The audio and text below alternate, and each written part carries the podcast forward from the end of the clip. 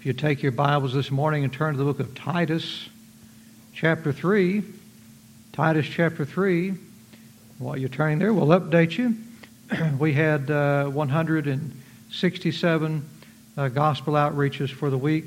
That brings our total up to 7,838. And uh, uh, update you on uh, Sabrina, the young lady that we'd been praying for uh, that uh, works in the building uh, where I work part time at. Uh, she's still reading through the Knowing I'm Saved book, and she said it's helped her tremendously. And she wanted a couple of copies to give to family members. So uh, Tammy and I gave her uh, some copies Friday at work. And then she wrote into Tyler with me. And then this morning, we were told from Lauren that uh, she went to church with my daughter Lauren. Her and her husband did this morning there in Tyler. So what a blessing, brother. That's just good stuff. So uh, I'm so grateful. Just continue to pray for her. I told her, uh, or Tammy, I think, told her that our church was praying for her, and it made her happy. So uh, God's word's good. His gospel is still powerful to set people free from the errors uh, that, uh, that put us in bondage. All right, we're going to be in Titus chapter 3 this morning. And uh, God willing, we'll finish out the book of Titus. And unless the Lord changes my mind, we'll be in the book of Hosea next Sunday. And uh, boy, I tell you, y'all pray for me as we go through Hosea. And uh, it's not uh, an easy book to teach through. Not an easy book to understand, but God's always been so faithful to give us the understanding we need as we go through His Word verse by verse. Titus chapter 3, and God willing, uh, we're going to be, uh, begin our exposition in verse 13 this morning. The title of the message is Some Stay and Some Go. If you're here with us this morning for the first time, all of our messages are verse by verse from chapter 1, verse 1, all the way through the book. So next week will be a great time to start a brand new book. And all of our services are on the internet as well. When we came to the end of the book last week, the, the book of Titus last week, then we started uh, studying Paul's final instructions to Titus, which directed him to do some very practical things which were necessary for those people at that particular moment in time. But although the the needs of that day no longer exist. The principles of Paul's instructions to Titus still do. So they apply to us today. We finished up in verse 12 last week where Paul told Titus to meet him in Nicopolis because Paul was going to bed down there for winter. I enjoyed teaching that very much. Now in verse 13, Paul tells Titus, if you'll look, Paul says, Bring Zenas the lawyer brings Zenas, the lawyer. Now, the name Zenas is a Greek name, so I believe Zenas was probably not a Hebrew lawyer that practiced the uh, Old Testament law. Remember, God's law in the Old Testament wasn't just religion, that was their law, you know, just like the penal code is our law here in the state of Texas or the U.S. government code, you know. Uh, so, uh, but he had a Greek name. And I think that he probably wasn't a Hebrew lawyer, but uh, who once taught the Old Testament, was probably a Gentile who once practiced and maybe still have uh, in some, some form Roman law at the time, but now preached the gospel of Jesus Christ. A Roman lawyer who was preaching the gospel of Jesus Christ. He said, Bring Zenas the lawyer practicing law, now, you know, I work at a courthouse, and practicing law is a profession that requires a lot of time and devotion to the trade. Like young law school graduates today, I'm sure Zenas was probably once a very excited young man dreaming about his future career in Roman law. And having finally earned the title and the prestige of being a lawyer, he probably enjoyed many of the benefits of his noble practice. As an attorney, he either dreamt about or may, may actually have argued cases in the highest Roman courts. But one day, Zenas heard the gospel. And when he did, he started a brand new practice. he started helping guilty people gain their freedom in the highest court of all, heaven's court. Zenas, the lawyer.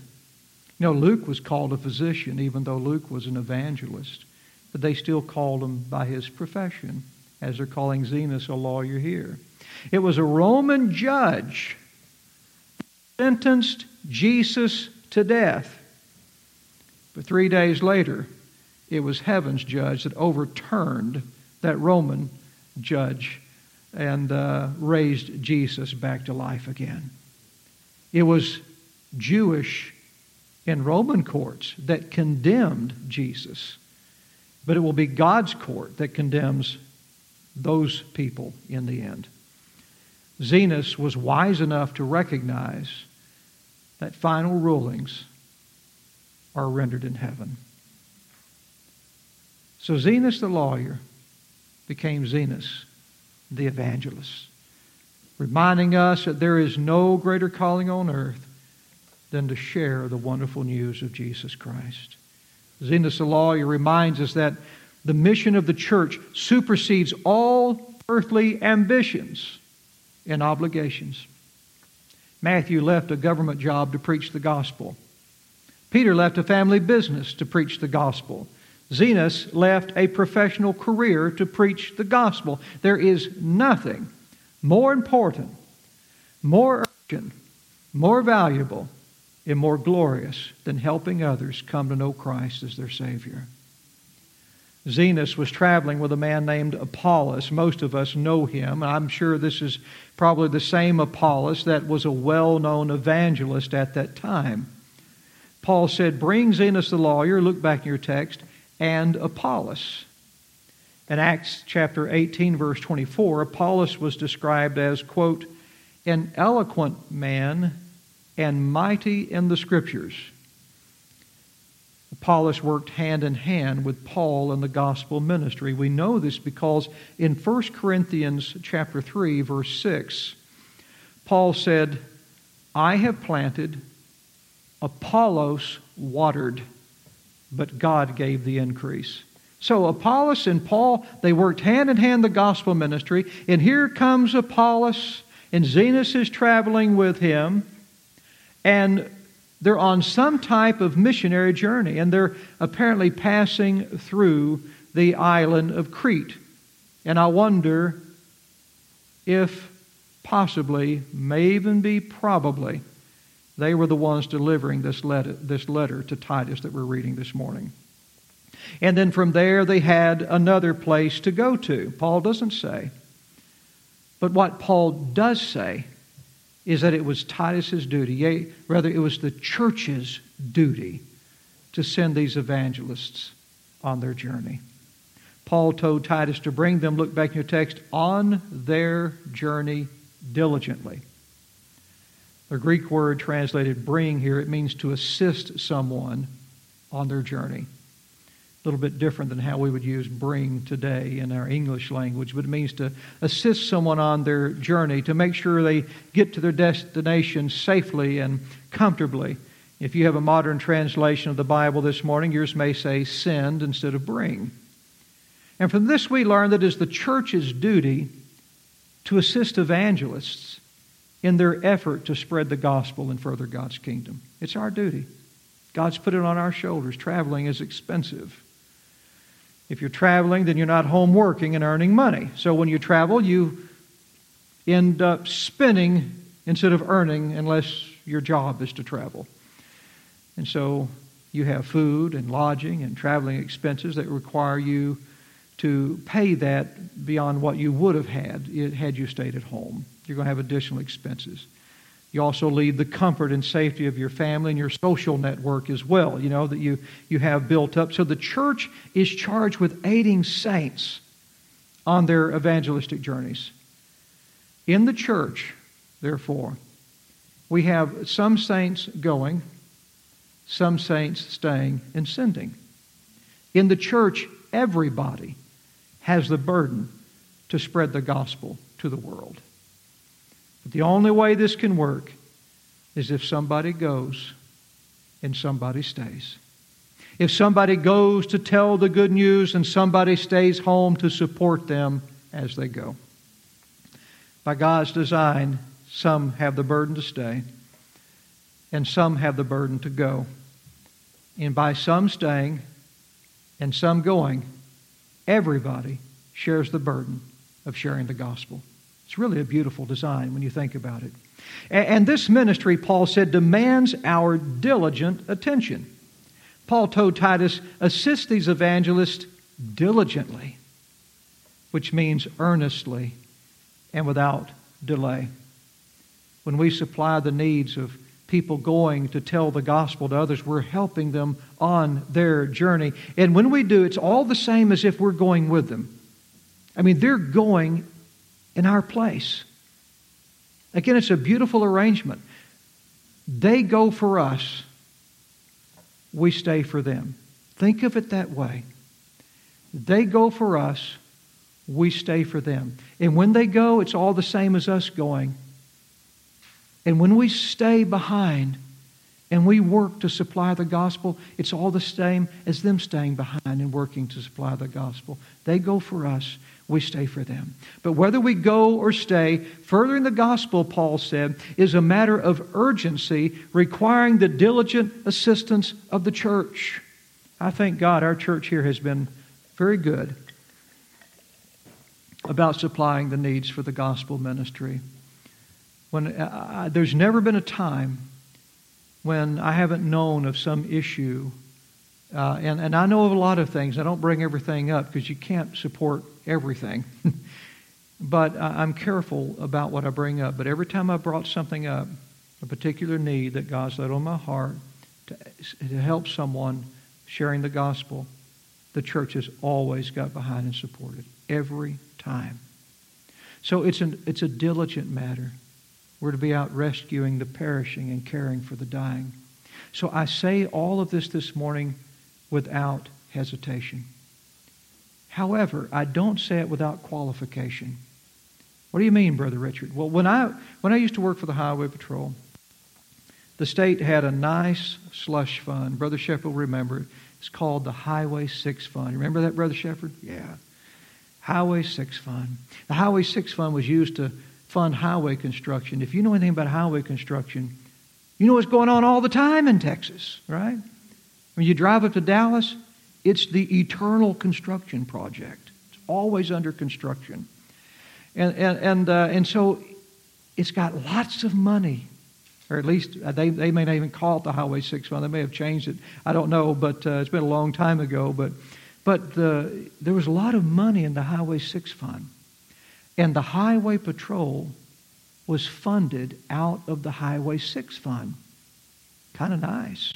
So the Highway Patrol was very happy to belong to the Highway 6 Fund, as you can imagine. I remember them telling us once now, when you go talk to your state representatives and you ask them for a raise, remind them that we're out of the Highway 6 Fund. There's plenty of money in there. It won't take from the general budget. They told us to, to do that. At least they did in my district. Sadly, what do you say all that, Brother Richard? Well, sadly, I'm afraid many Christians have a missionary slush fund mentality. So I'm saying to support diligently the work of the gospel without hesitation, but I don't say it without qualification. The flesh is the flesh is the flesh, whether it's in the church or whether it's out of the church. And because of the matter of supporting evangelists, because the Bible calls it a diligent matter, and it is, but because pastors uh, uh, have stressed, and the scriptures have stressed the matter of supporting evangelism, uh, uh, rightly, uh, rightly so. Again, it, it's taught by the church, and Christians are always very happy to support evangelistic endeavors. True Christians are always very happy to support it. Many denominations have missions funds. they host missions conferences. And they take up special missions offerings every year. So, like the Highway 6 Fund, many people want to fall under that mission fund umbrella. Isn't that right, Brother Shepard? Brother Shepard shakes his head. He knows. They want to fall under that mission fund umbrella. And there's no telling how many hundreds of thousands of dollars are spent every year sending Americans on free vacations, calling them mission trips. There's no telling how many thousands of dollars are spent each year on monthly welfare checks by calling them missionary distributions. I served a church as an interim pastor once that had a female missionary living in Ukraine, married to a Ukrainian man. That was her home. She was now Ukrainian, even though she came from America. And missionaries generally leave the field, come back to America, go around and remind everyone in the churches that send them money every month, and they remind them, hey, I'm still here, this is what I've been doing, and don't forget to keep sending me the check. That's basically what it is. And when I started checking into her, I found out that her mission work in Ukraine was her volunteering as a children's soccer coach on the weekends. What everyday moms in America do for free here on the weekend, she was getting paid a full time salary for because she called herself a missionary. So you've got soccer moms, and then you've got soccer missionaries. All depending on where your team is and if you're able to tap into the missionary slush fund. Now, that's just how it is. I'm telling you how it is. Just think of how many Bibles could be sent and how many gospel sermons could be preached to people who've never heard the good news of Christ if churches would quit wasting God's money on things that weren't accomplishing God's work. Imagine for a moment, you imagine Zenas and Apollos. They're traveling into Crete. They're carrying the, the letter of Titus uh, to Titus for Paul. They come into Crete. They show up and they're needing help to get further on their journey so they can share the good news with other people. And the church has no money to give them. Titus says, I'm sorry, we're all tapped out. We've spent it all of our mission fund on soccer games. Could you imagine? So we want to be diligent to send. But we want to be diligent to send the right people to do the right work. And Paul said Titus needed to send them in such a fashion, look back in your text, that nothing be wanting unto them. Nothing be wanting unto them. In other words, that all their needs be met. And in order to do this, Titus had to diligently inquire about their needs for their journey. He had to take uh, special consideration for them that he might know the demands their journey would impose upon them and, and, and care enough to see that those needs were met. Finally, Paul reminded Titus that it wasn't just those who stay who need to make themselves useful for ministry. This didn't get preached very often here, but I'm glad it's in the Bible. It's not just those who stay who need to make themselves useful for ministry. He said, look in verse 14, uh, take your pen and let ours also, underscore ours also, not yours, not theirs, but ours. And let ours also learn to maintain good works for necessary uses. He's saying, Titus, you take care of Apollos and Zenas. Make sure the church supports their journey. But let ours also learn to maintain good works for necessary uses. Let our people, not just Cretan believers, but ours also, learn to maintain good works for necessary uses. You see, in ministry, we have to be very careful. Again, we're dealing with the carnal nature. Even though we are saved, Uh, uh, there's a lot of unsaved missionaries out there, unsaved evangelists out there that are sharing uh, a, a false gospel and they're still going in the name of Christ. But, but even if a person is genuinely born again, filled with the Spirit of God, preaching the truth of God, we still have a fallen flesh that has to be held in check. And the scriptures are there to check it.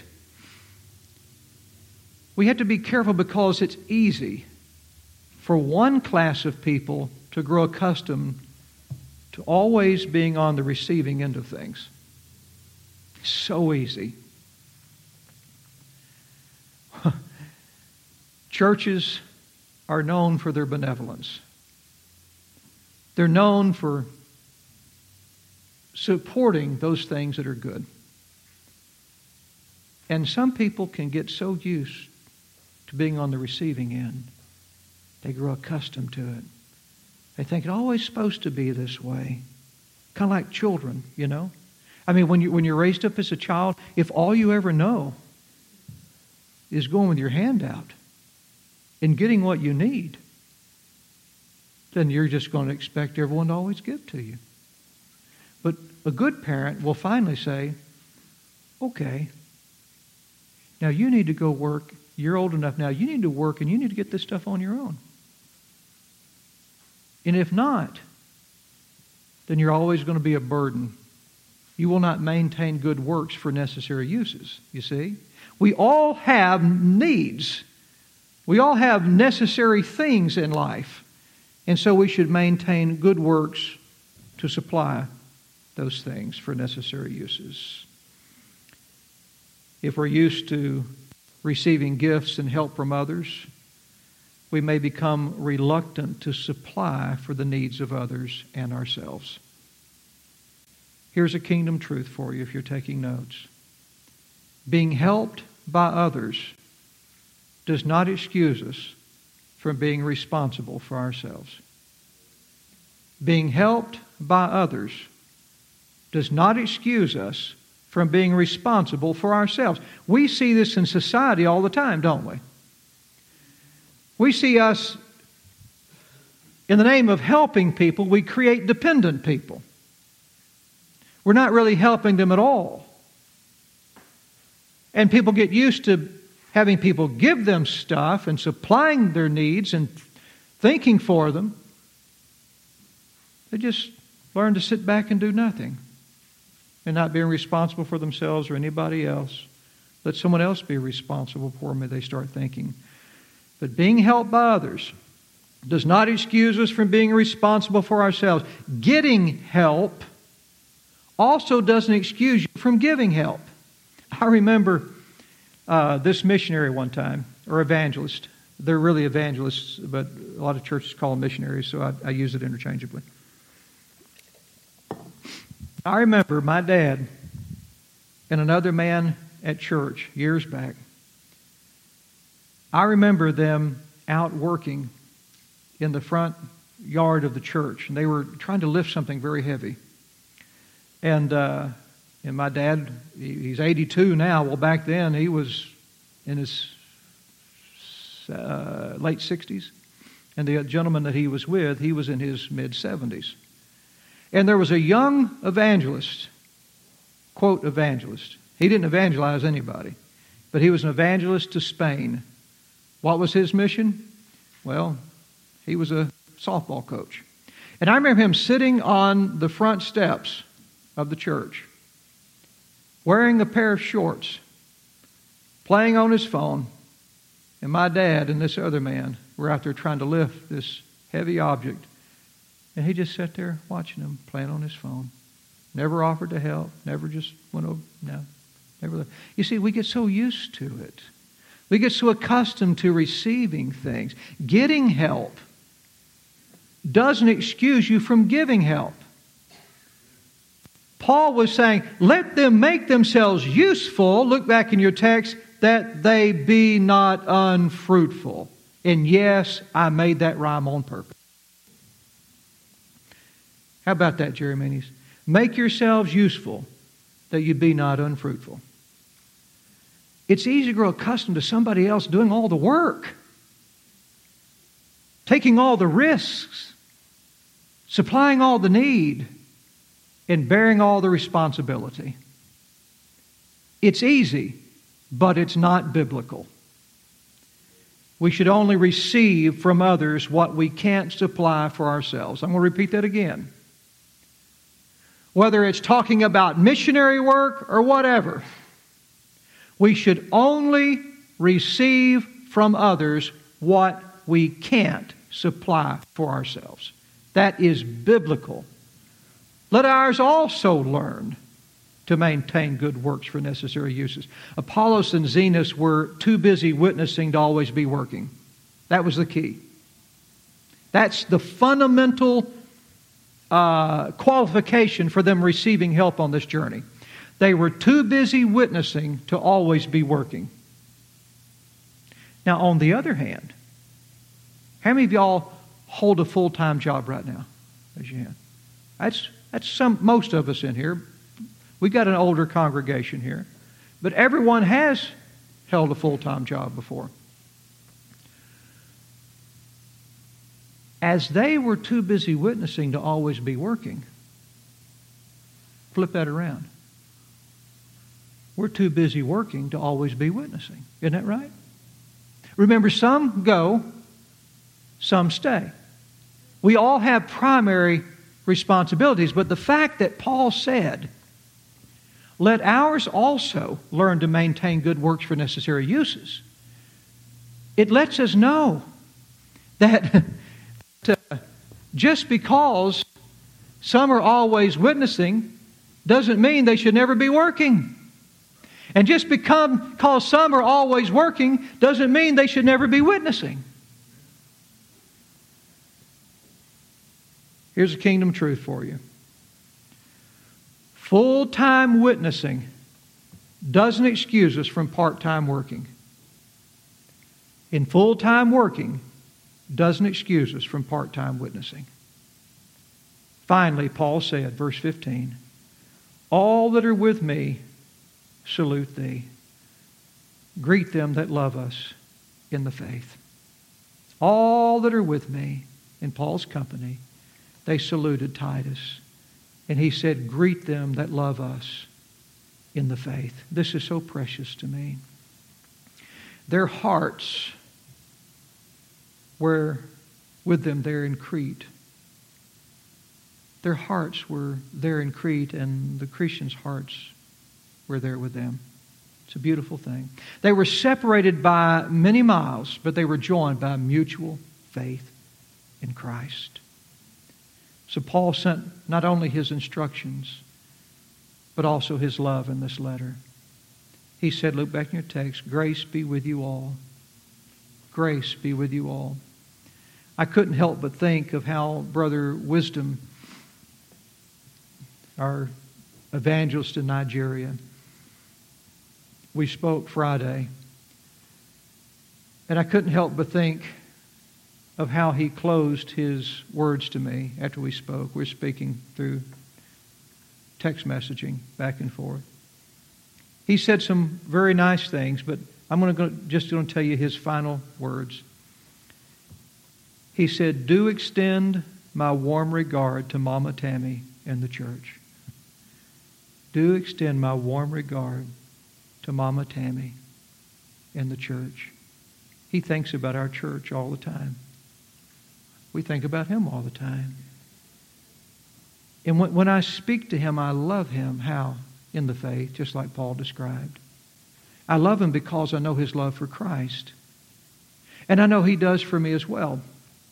I've never met him, but he's very precious to me. We, like Paul and Titus in their company, we all are separated by many miles, but we're all joined by mutual faith in Jesus and a mutual mission to tell others about Him.